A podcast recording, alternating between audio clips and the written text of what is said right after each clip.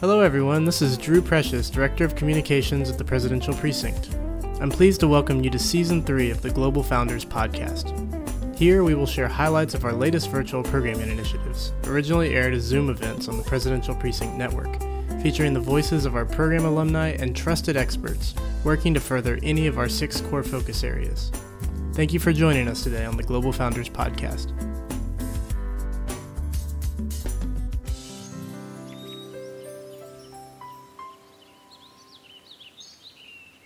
Welcome, everybody. It's really good to have you with us today for our program, which is on allies and gender equality opportunities for corporate champions. I'm Neil Piper, and I'm the executive director at the Presidential Precinct. And we've got a great conversation planned and are really looking forward to hearing from our guests today. I'm excited to introduce you all to Rick Goings and Susan Porcaro Goings. Many of you might recognize Rick as a member of the Presidential Precinct Board and chairman emeritus of Tupperware Brands. Uh, throughout Rick's uh, successful career, he's held a number of global senior management positions in Europe and Asia and the US. And during his tenure and under his leadership at Tupperware Brands, the company received numerous awards and recognition, including Fortune's World Most Admired Companies for eight consecutive years, Forbes America's Most Just Companies, and Best Employers and also Barron's 100 most sustainable companies in the world. Now, beyond business, Rick's humanitarian and philanthropic efforts have been a fundamental part of his career and have emphasized women's equality throughout the world, and as well as children's safety and development.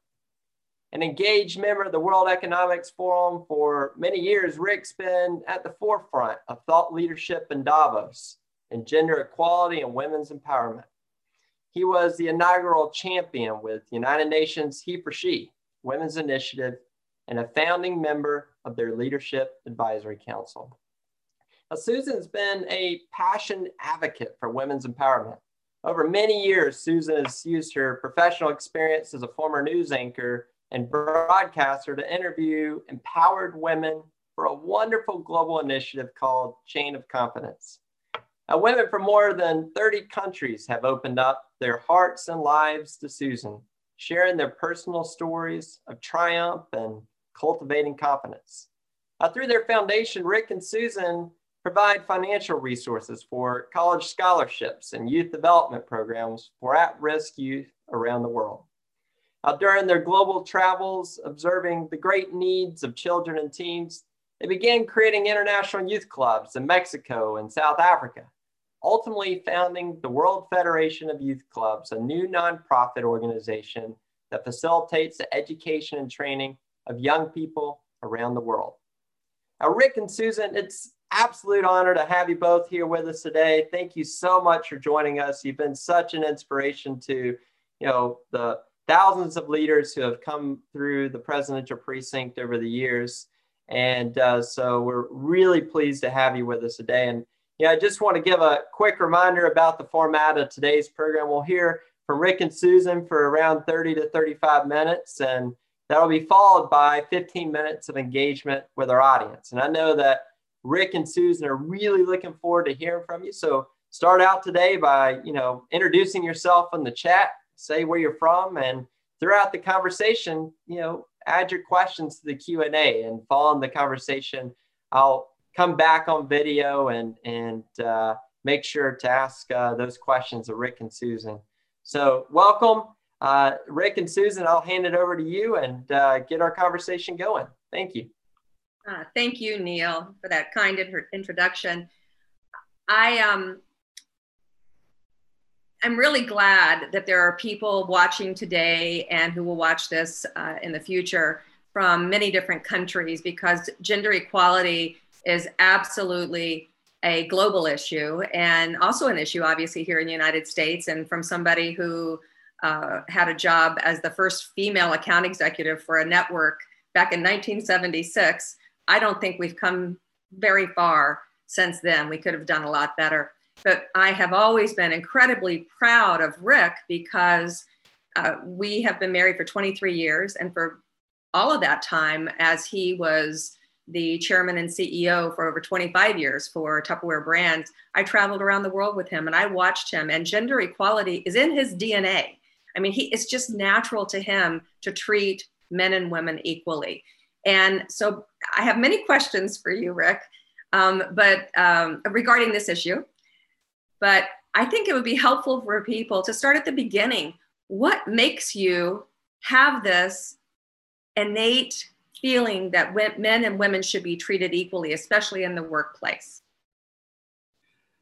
Well, by the way, firstly, what's uncomfortable about this is I've never had a someone interviewing me who I also have their picture behind me. Maybe so, put that picture down. Yeah, no, I'm not going to do that. But guys, to all of you that are watching, let me give you a little advice on relationships. And I've learned some of these things the hard way, hey, and some of these things the right way. Uh, I've got to say, find a mate that shares your values. And that's why this isn't actually uncomfortable, Susan and I sharing with you this conversation between, because uh, initially, other than me thinking, my God, she's beautiful and smart, we, we shared values. And, uh, in, and in seminars that I've done around the world, I would talk about one of the most important things for an individual is to have affiliations with people with shared values and also respect for those who have different kinds of,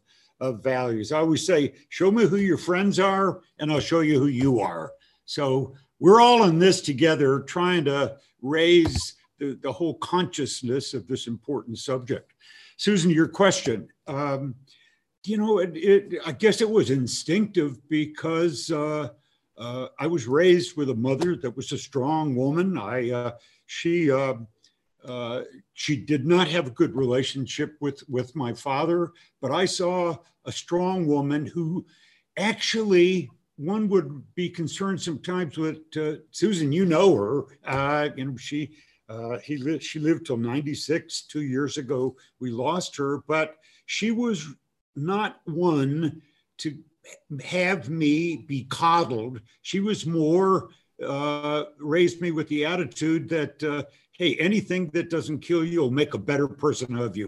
Uh, honey, remember you, you early on, you noticed that, well, she wasn't really you know, huggy kissy. Uh, your your mom's idea of affection was a good strong pinch on the cheek. Yeah, and, I said, Mom, that doesn't even feel good. Yeah, but, but, but I think your mom and she, I don't think she would mind me saying this. What suffered abuse, and sadly, women, children suffer great abuse, and, and some men, whether it's physical or emotional or verbal. And um, I think that that might have had an impact on her, and she would have definitely have called herself a women's liver and a feminist. But what impact did that have on you, and what makes you just innately want to help women, and especially in the workplace? Well, I think that set a tone for me of respect uh, for women. That was my that was my grounding. But it was very interesting. The first company I started was actually it was called Dynamics, and it was mostly men. Uh, and what I would notice, because we franchised it across the country, I would notice when we found a guy who had a strong wife, the business seemed to do better when she had her oars in the water. And it started to turn my attention to, hmm, this is something that almost no one is really focusing on. And then when I was recruited to Avon, and we had millions of women around the world, and I importantly got sent to Europe and then uh, Hong Kong, and I had those whole areas of the world. I started to identify that even though there were different cultures, different religions, the power of women and how so few people we're leveraging that. As a matter of fact, uh, you know, Nick Kristof is a friend of mine and, and, a writer for the New York Times. He and his wife wrote a book called Half the Sky, and really the concept that women are holding up half the sky.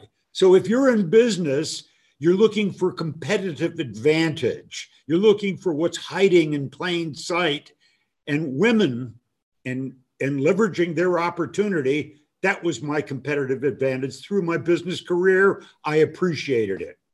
But you also recognized it. And I think a lot of men don't recognize that potential in women, or perhaps maybe they're threatened by it. I'm not quite sure. But as you would travel around the world, and, and I would often be with you, and there are 3 million women who sold your products in almost 100 countries, plus all the female executives at headquarters and in each of these countries. And, and I would observe you and the encouragement that you gave them. But how do you teach other men to be like that? And also, how do you teach women to support other women? That to me is something that always irritated me more than men not supporting women is that women don't always support women.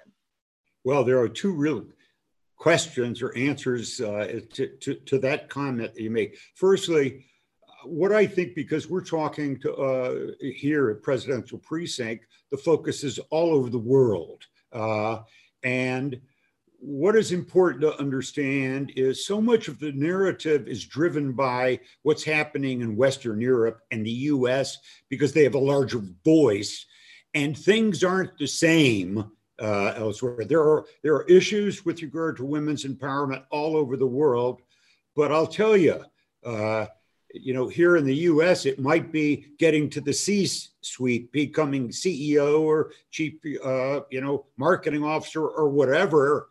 But you get to many of the places in sub-Saharan Africa where she has to go, you know, to get water, travel miles. Uh, it can be an issue of her her being not respected to the point of she's abused and raped so that we deal with different su- subjects and degrees all over the world and you have to be sensitive to those. Have to be sensitive that uh, you know one of our largest markets was indonesia. Indonesia's a quarter of a billion people and it's interesting they're 85% muslim. And yet the president of our company there was a woman. And by law the man is the head of the household in indonesia you have to appreciate what you're dealing with culturally and how to bring it forward. And, and you know, you were there with me, Susan. I'd start out by having her bring him, and we'd have thousands in the audience. And I would start out, I don't speak Bahasa, but doing a seminar that we'd talk about the differences between men and women. And I was really talking to him to get him to understand the magic in his mate and we start out by a picture of the brain, man's brain, woman's brain. And what you start to notice is in the in the woman's brain, there's a thing called corpus callosum. Uh, men have it too, but women have 30% more. And it's think of it as Wi-Fi for the brain. And she really was bred to she can multitask. She right brain, left left brain. And if you go back to really you know, this is prehistoric times. His job was to hunt and protect the family. Her job, everything else. And so I would start out uh, by this kind of a premise with them to kind of disarm men and, and have them feel comfortable where we started to see, wow, I've got something of a magical power there in my house if I'll start to empower her. I, I personally observed that. And it was amazing how these men went from not supporting their wives to being very supportive, and many of them working with their wives. I also interviewed a lot of women who uh, worked at Tupperware, sold their products. Uh, one woman from Japan, uh, for 25 years, she never told her husband that she sold Tupperware because it would have been humiliating for him because he was the head of the household. Another woman in South Africa was sneaking behind her husband's back and selling products. Eventually, he went to work for her, managing her warehouse. And these women become very successful. And the more successful the women are, their families do better, their children become educated, and that filters down into their communities and, and helps everybody. But, and I and that was a brilliant idea. I don't know how can you um, use that same premise in a company that's not so centered on women? Are there other ways that you can suggest for people, small companies, big companies? Well, I think one of the ways you you get others behind you is you demonstrate success uh, with it. And when they see success, uh, others follow it. So that's why I would look for those venues where I could share those secrets, uh, which were not so secret, uh, with other men. But you brought up something, Susan, really important too. Uh, I think it was, uh, you know, I, I think it was not amazing that how men would shift once he started to see, oh my goodness, my life gets better if I support her. Uh, uh, the biggest issue we generally had was women supporting other women uh, out there. Men are kind of grown, and whether it's sports or whatever, they have to work in teams. You usually, we would have to hold women's seminars and to get her, we did them all over the world to show her how to support other women. So she didn't compete with other women, she cooperated with other women and appreciated them more. And uh, uh, that's why it also helped me appreciate more how lonely the fight was for equality for women, because often they're fighting themselves and not getting the support from other women that they really need. So, inviting the men to participate, actually bringing them in, intentionally bringing them in. I always felt with the Equal Rights Amendment that it might have passed if those that were in in control of that at the time if they had engaged men more in the fight for equal rights and shown them that they could have been partners and that it would have benefited them.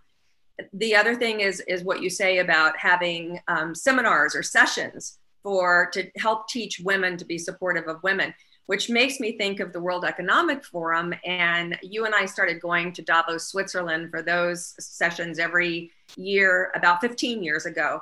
And i remember the first time um, first of all, it's not a glamorous thing. It's freezing. It's often below zero every day and snowing, and there's ice on the streets. And and it's kind of tough to, to get from place to place, but we would map out which sessions we were going to attend.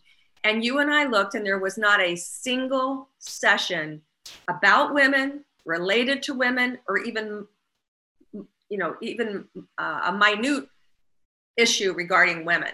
And so you set about to change that. And so we started having our own sessions. It might be a luncheon. They became so sought after that we would have to turn people down because the room couldn't accommodate. We were adding chairs and chairs and chairs, and it was men and women wanting to come.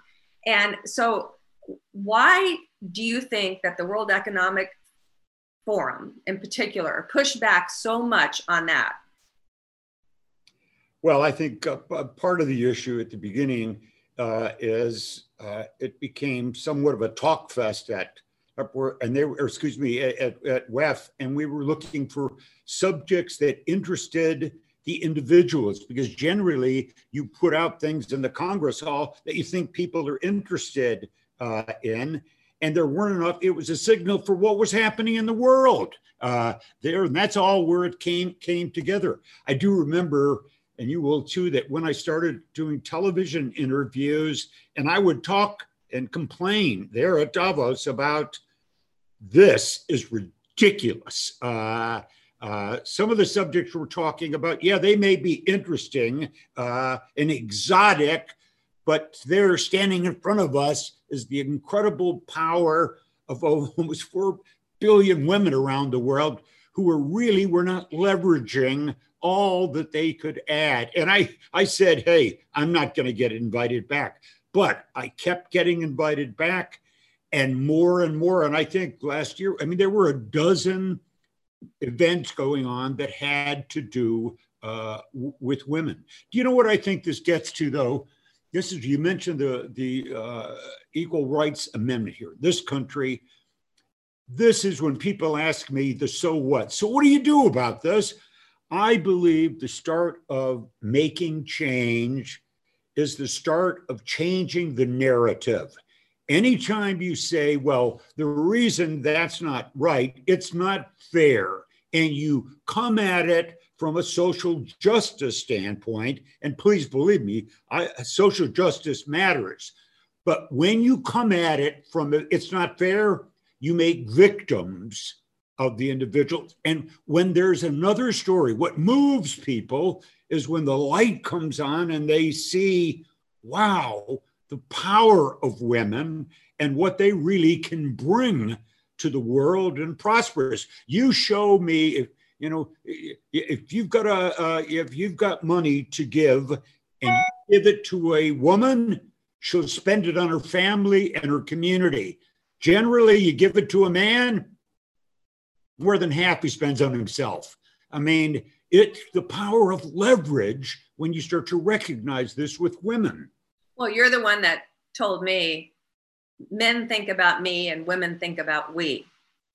So, so you you mention um, value that women add value to a business environment. How what what are those values? I mean, what what have you noticed over the years that make them so valuable? What are their values that make them valuable to a company? Well, I think you start off by recognizing, as I was, I was saying, the differences. Women do have the power to multitask.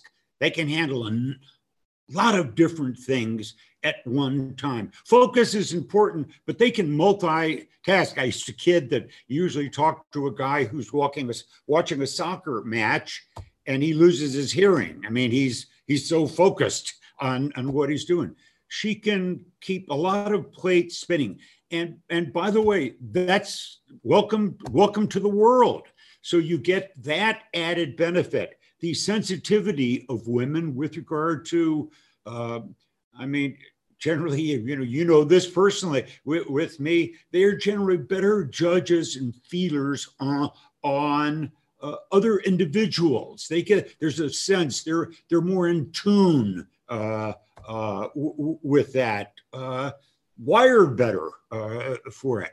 Uh, you get you know, many of the greatest marketing people in the world are women because what she can really sense. So the, the it is it's interesting. They're even learning this in the military around the world. They used to think women are too frail to be in battle not so. Yes, there's different configurations, but the but the heart and the will of a woman is so strong. And that's why, hey, let me tell you, all you've got to do is, you know, look look at some of the animals out there, whether whether you go to elephants or horses or whatever, it's the the head of it is a woman. And when you recognize that power, why wouldn't you use that?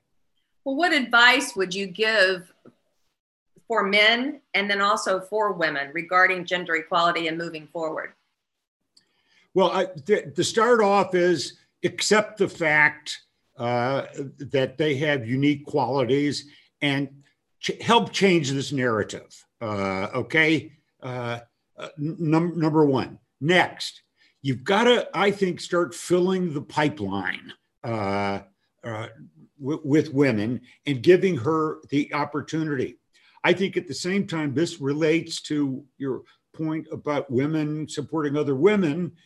What I'm so happy to see now in the 60s and 70s, a woman basically thought to get to the top, she needed to act like a man, even down to what she wore, don't act feminine. Uh, my goodness gracious. I mean, uh, you know, the, uh, somebody was saying it the other day. You really want to talk about how tough women are. They had to dance like Fred Astaire, but they had to do it backwards and high heels. Uh, women have talent. So you fill the pipeline.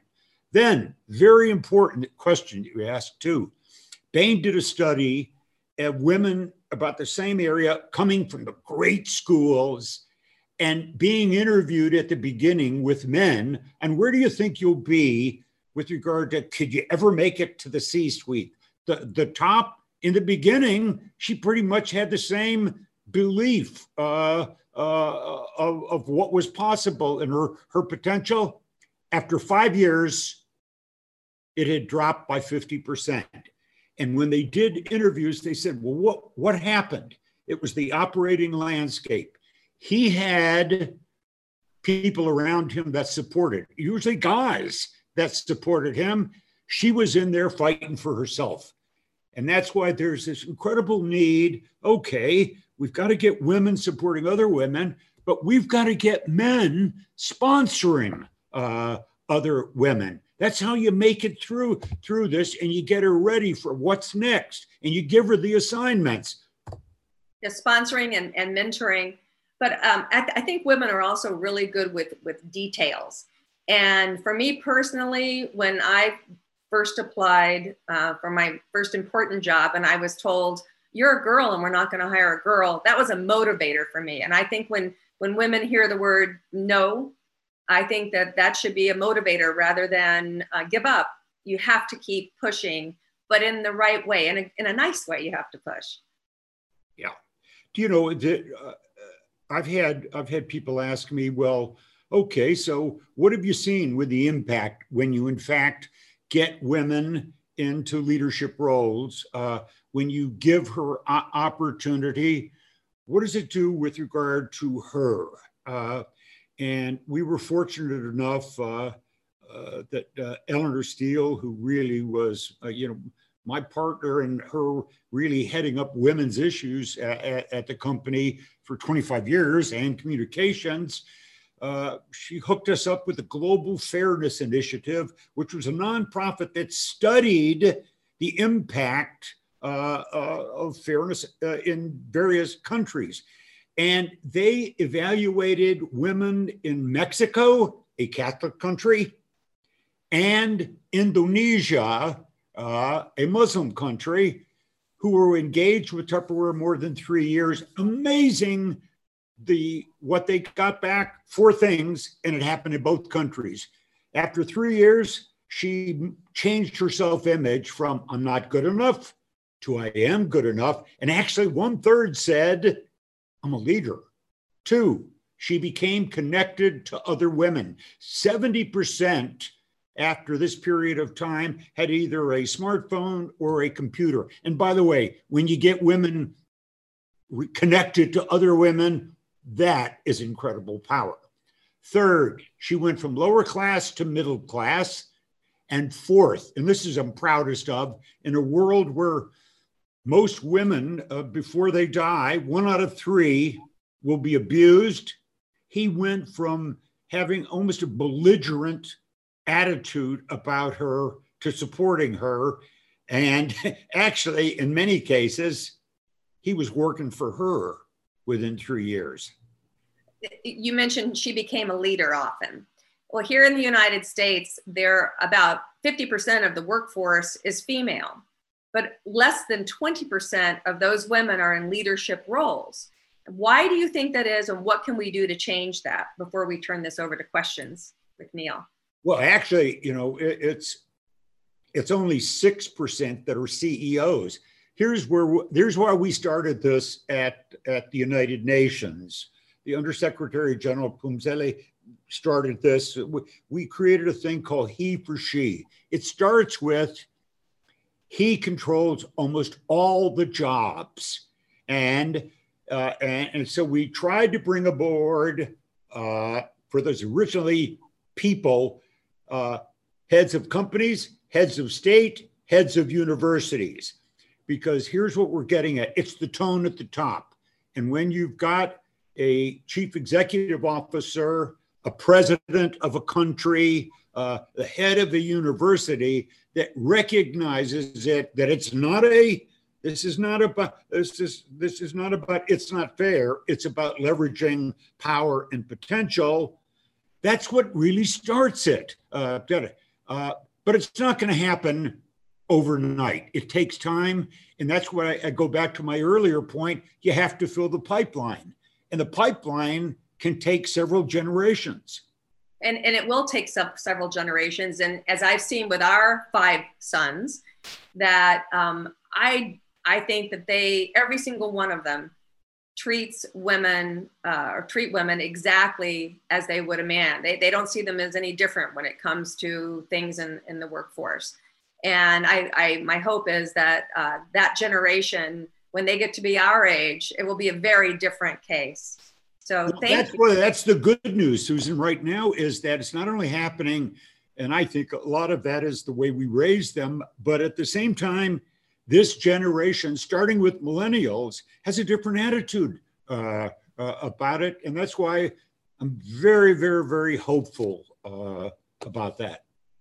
Well, let's get Neil in here, and he has some questions for us, hopefully. Thank you, honey.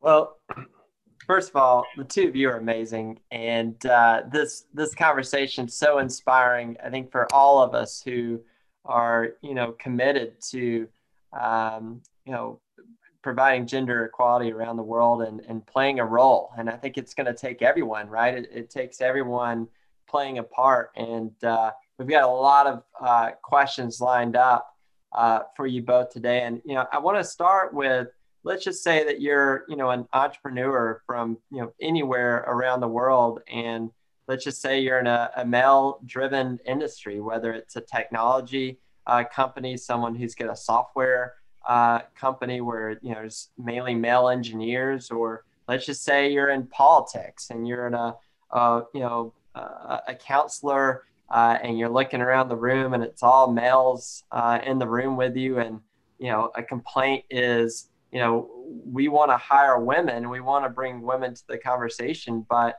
um, you know no one's applying or you know there's not a talent pipeline there because it has been so male driven and um, women aren't applying because they don't see a, a role for them or don't feel they have the skills to be there. And you know what what advice do you have for folks that are on the line that um, might be thinking about this and, and thinking of strategies to ensure they're they're hiring women at an early stage or getting them ready to to, to lead in in some of these positions well you know i i have been a uh, not a proponent of affirmative action, uh, but more uh, of affirmative behavior. Uh, uh, because affirmative action often just it makes victims out of it. But you've got to look at the numbers, and that's why in tone at the top and my leadership, uh, you know, my, my almost 50 years of doing that, that I would in fact look at my management teams and I would encourage them. I wanted diversity, and it wasn't just about women. I, I wanted diversity with, with regard to uh, all efforts from, from, from race, religion, you know, it, it, went, it went across it. And so we would have dialogues about that. But you have to then, you have to put numbers out there somewhere. And that's the only way you can start to see, are we making any progress there? And we noticed that in certain cultures of the world, they would say, no, no, it's not possible here. We would find a way to break through there. So you had to pick people who could be shining lights for the future and to just put someone in the place, a woman, for example, who really wasn't capable and qualified. And you did it because, well, she was a woman, you hurt the cause. And I can tell you that during the 60s and 70s, that's what happened in many parts of the world. You you get up somebody re- you know and they weren't ready for it. And they're and they're and everyone is looking for them to fail. And guess what? They failed. So you really have to spend your time. That's why the mentoring and the coaching is so important because you get her in that role she's got to win and she's got to win because she's carrying with her the entire gender. Susan, and, and, sadly, if if a woman is does achieve and is appointed to a, a leadership position such as CEO, but she fails, then unfortunately it's bad for other women who follow behind her. Hmm. We've got a good question from Mark Shamley. Um, states the gender gap, uh, pay gap's a problem. Uh, women earn on average 79% of the average male salary. Uh, what steps would you recommend to close the gap and who's responsible for uh, leaning into this issue? Well, in general, that, that you see it most of the criticism of that uh, in Western Europe and in the United States. It's much worse than that.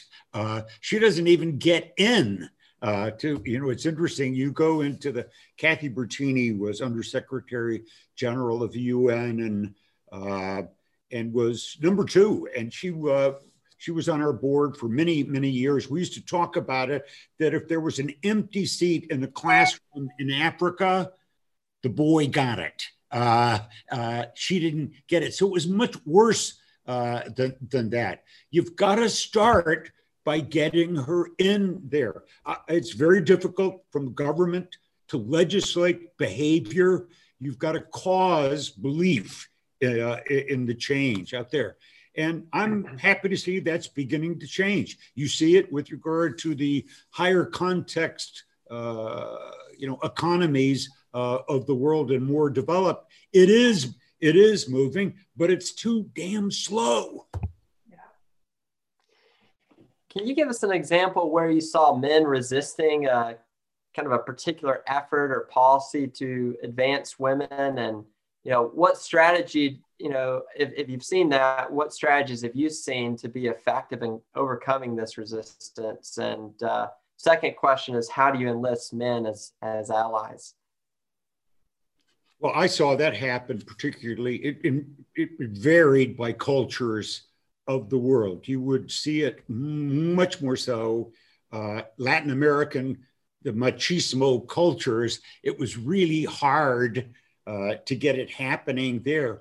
And you know what? We started to look for look for the white space, look for the place where she can win, and so that you just don't have to man mandate it. And I was saying this goes back to the the power of women. Uh, gosh, we used to see this with regard to great marketers were often just women had the feel uh, uh, for it and we'd get them in those kinds of markets. You'd wedge them into a marketing role, and then all of a sudden, other parts of the businesses would say, Can we get her? Can we get her? So you then start to convert believers. You just can't mandate uh, change with a lot of success. It, you, you've got to cause behaviors and actions that reinforce it so that change people's uh, minds.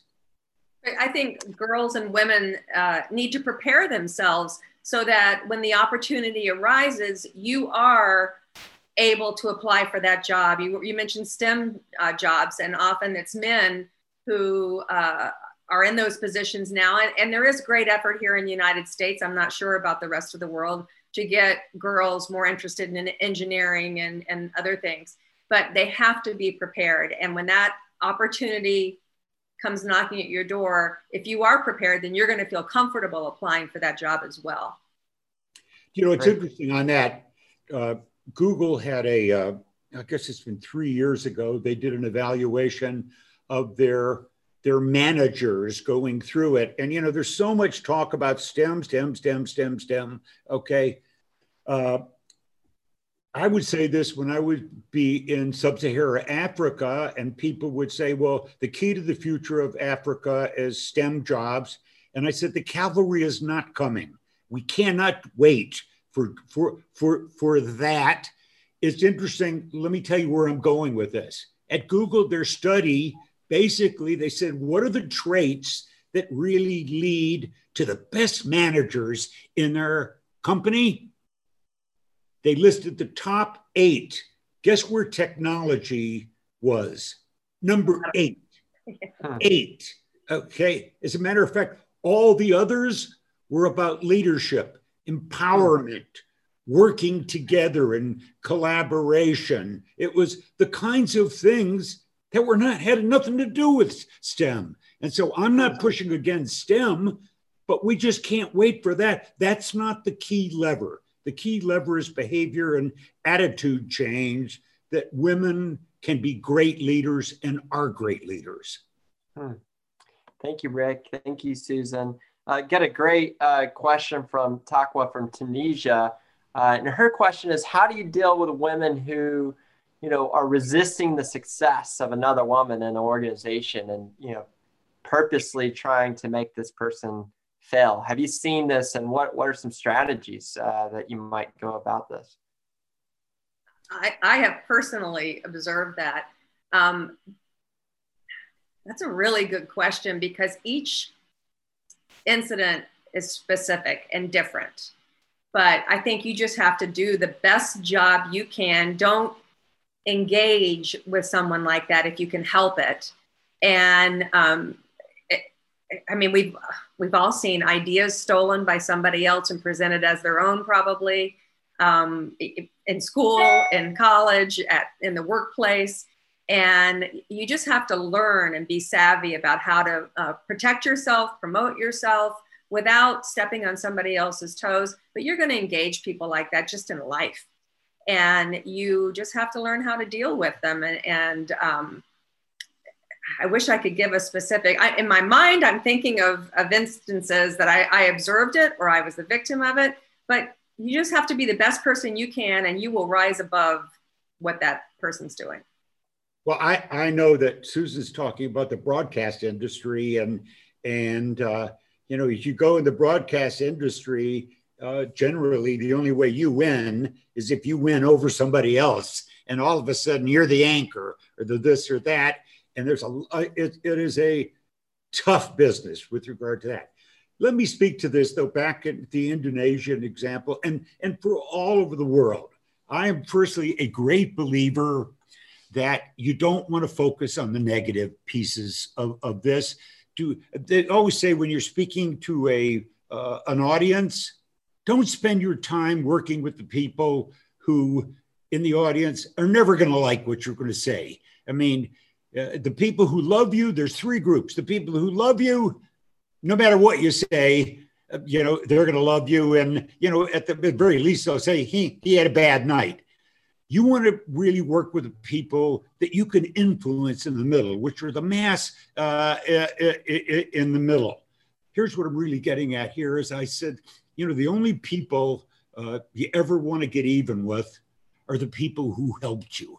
Uh, and then you, you just can't do enough for that. And when you find instances where, in fact, there's non supportive people, focus on your own space.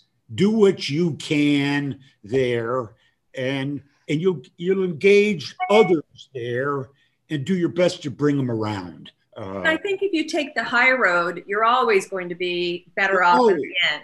And and for me, what she's you know her what she may be encountering is going to be a small part, I believe, of of her work life going forward. I am still extremely good friends with many of the women that I worked with decades ago, and it's because there were more women supporting women than not even though that's a really tough industry and it is cutthroat. Thank you, Susan. That was a great question, though.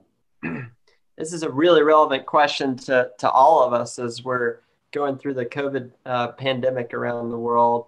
Uh, and uh, this attendee asked, you know, the pandemic's having a disproportionate impact on the services sector, which has a workforce predominantly made up of women earning lower wages many women feel the brunt of the crisis in dramatic ways. Uh, what role should government, companies, and others play in addressing the specific needs of women women during this pandemic period?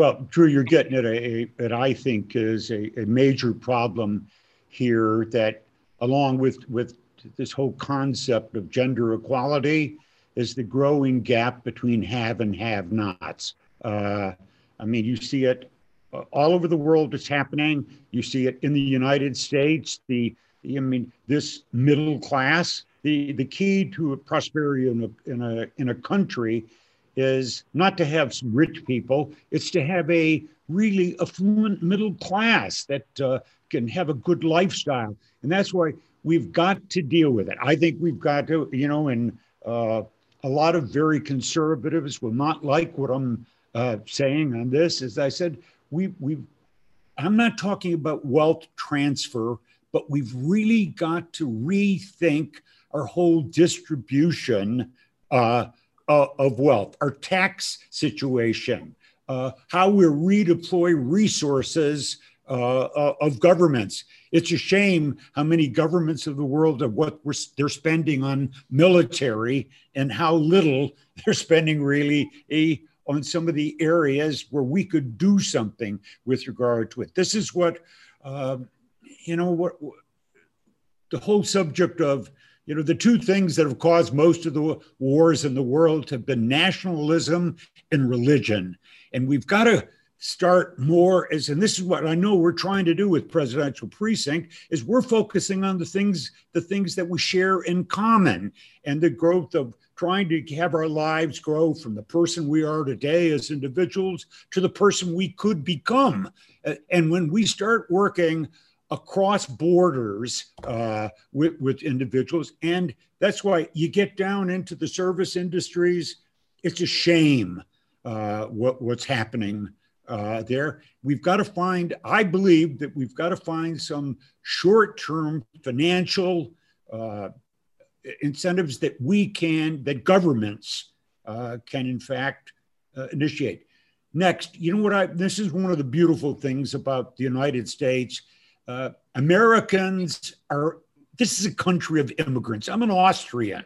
You know, Su- Su- Su- Susan's are families from Northern Europe. You know, we're all immigrants here, except for the very few who were Native Americans here. This is a very generous country with regard to sharing with others, but it doesn't exist in the world to the same level. I think those of us uh, who, you know, it's the old saying, more is given, more is expected we've got to start figuring out how can we help more. Yeah. Neil, I also want to add to that. Rick and I have talked a lot during this pandemic about the impact. Um, firstly, for those who are suffering, who have had COVID or family members, loved ones, it certainly has affected our family. Many people in our family and our friends have had COVID. We've had death also um, but also the, the um, financial impact, as Rick was just saying, we talk about it a lot. And, the, and the, here in the US, the government has to step up. But I think a lot about other countries who may not have the structure that we have here and what they're doing dealing with us. And our hearts just go out to them. Yeah. Absolutely. It's uh, such a difficult time for, for everyone uh, right now. And I know a lot of the folks listening in are you know don't have the luxury to you know it might be following up later on but don't have the the luxury to be on zoom calls throughout the day. And you know they, they can't socially distance and um, you know follow guidelines and because they have to be at work to to make an income. And um, our hearts go out to everyone um, who's who's having a challenging time uh, during during covid. And uh, um, I, I want to follow up with one one last uh, question uh, before we close, and um, you know, and, and that's you know, thinking of economic opportunity as a whole is you know, developing uh, a stronger middle class uh, globally, and uh, you know, to some of us on the call, the question might be obvious, but maybe not for everyone. Is that you know, how does empowering uh, women really help in the economic sphere and, and ensuring that you know we're alleviating uh, poverty uh, more broadly around the world. Well, I want to comment on that. And I'm looking at my iPhone for a minute for the reason is that w- we have got to do something to provide more economic opportunity for women around the world. Uh, for the work done at Davos with the future of work, there's not going to be enough jobs uh, to go along. And then we go back to this conversation about, well, she's got to get education. Education certainly is important. Does it need to be STEM? I don't know. But what I will tell you is we keep I keep this on my phone and I under my list, and it says qualities not measured by cognitive tests. And let me tell you why I'm sharing this with you. That's why I love businesses like Uber that found women, many cases, women who were, I will tell you the example uh, two years ago that was an epiphany for me. Lady picks me up, must have been in her early 60s, uh, uh, black, had a child, maybe 12 years old, sitting in the front seat. She was taking me to a dinner I was going to, and I knew I was going to have wine, and I certainly didn't want to drive there and back. It was in Orlando. And she said, You know, I can pick you up after this. And we agreed. But I started interviewing her. Her name was Louise. And I said, Louise, how long you been doing this? And she said, Oh, about six months. I said, How's it going? She said, I'm making twice what I was. What were you doing? She said, I was cleaning houses. I said, Wow. Uh, and then, so I go to dinner, get back out in the car an hour and a half later, interview her more. I said, What'd you have to learn? Well, she said, I didn't have to learn to drive. I've been driving since I was 14. Uh, hmm. she said, I didn't have to learn Orlando. I knew it. I had to learn to do this Uber thing, but, uh, but, you know, I could do uh, uh everything. And then, you know what got me to really thinking about Louise? Let me read this list quickly. Quality is not measured by this is if you have degrees, great education, qualities reliability, persistence, enthusiasm, courage, passion, discipline, uh, compassion, motivation. Louise had those. And I've got to tell you, our 3 million women around the world I had the pleasure of working with for so so many years that's what I would see she would maybe have a 10th grade education but she didn't have the opportunity or somebody to believe in her so uh, I, I, you know, I'm too impatient to wait for STEM. I want to start finding things that we can do in countries around the world, hiding in plain sight opportunities so she can monetize all these things that she has right now. And most of the time, she didn't need to go to school to learn this. She learned this from her mother and her, her father. Hmm. And, and Louise hmm. is a good example, exactly what you're just saying, that you don't have to have a formal education to be very educated because she was educated in the things needed for that particular job. And, and maybe that's another thing is teaching women how to really write down, make a list of what your assets are. They may not be something that you learned in school, but you might be really good at organization. You might be really good at, at writing. You might be really good at typing. You might be really good. I mean, there's many many different things and you have to focus on those emphasize those share those and and use those to build your resume to get different jobs. And susan you get to back to that difficult question about when you have women not helping other women. What we learned having 3.2 million women at tupperware is when women helped other women they prospered. Yes. Hmm in life in general, you do. Yeah. Susan, Rick, any closing thoughts uh, before we depart today? For me, I'm just really proud of what you guys are doing at the presidential precinct now more than ever. It's uh, really important during this these tough, challenging times for people, and what you guys are doing and what you will continue to do to enlighten people uh, is is wonderful. So just keep up the good work, and we adore you, Neil. Yeah, and, and I must add, and Nancy and everybody else. okay, yeah, behind the scenes, Nancy yeah. Hopkins and Drew Precious, who's really making this. Uh, boy, wouldn't you like to have a name like Drew Precious? Uh, why don't I would love that name. You walk in the room, anyone's going to meet with you. Yeah, why didn't they name me that? Uh, do you know what? Uh, I, I I've got to just give a, a shout out and a congratulations to Jim Murray for the initiative to, to start the presidential uh, precinct, to throw the resources, and not only financial resources, but the time and the talent behind getting it, finding people uh, like you, Neil, Nancy, and Drew, and, and, others to make it start to happen. Uh, I can tell you, I'm sitting in the conference room where we had some of the global leaders. Here's what it looks like. And the only thing lacking right here is 25 global leaders. And I want to see that come again in the future where we can spend a couple days talking about these subjects of how you move from here to here and how you cause it to happen in other people. That's what you're doing at Presidential Precinct. You're starting that motion. Thank, thank you, Rick and Susan. And for, for those who are on the, the phone who aren't familiar with the World Federation of Youth Clubs, uh, you know, please Google and do some research. And um, there, there's probably a club in a community that you're you're currently serving. There's no better investment, you know, outside of women to invest in young people. And you know, with education and and time and resource and talents and having mentors and the work that Rick and Susan are doing through their foundation and several of the, the leaders uh, uh, from the organization are on the call today are doing just extraordinary work. Um, and we're so proud to be connected to that work, Rick and Susan, and your leadership of you know, making this happen along with so many other incredible things through Global Links and other organizations that you're focusing on. Uh, you're making the world a better place, and we're really honored to be connected to you and your story and your work. And uh, thanks for taking so much time to be with us today. And to our guests from around the world, uh, thank you for being here with us. You're all part of our extended family through the Presidential Precinct Network, and um, we're just honored to have you here with us. So thank you, everybody. Thank you. Thank you, Neil. Take care. Thank Be safe, you. everybody.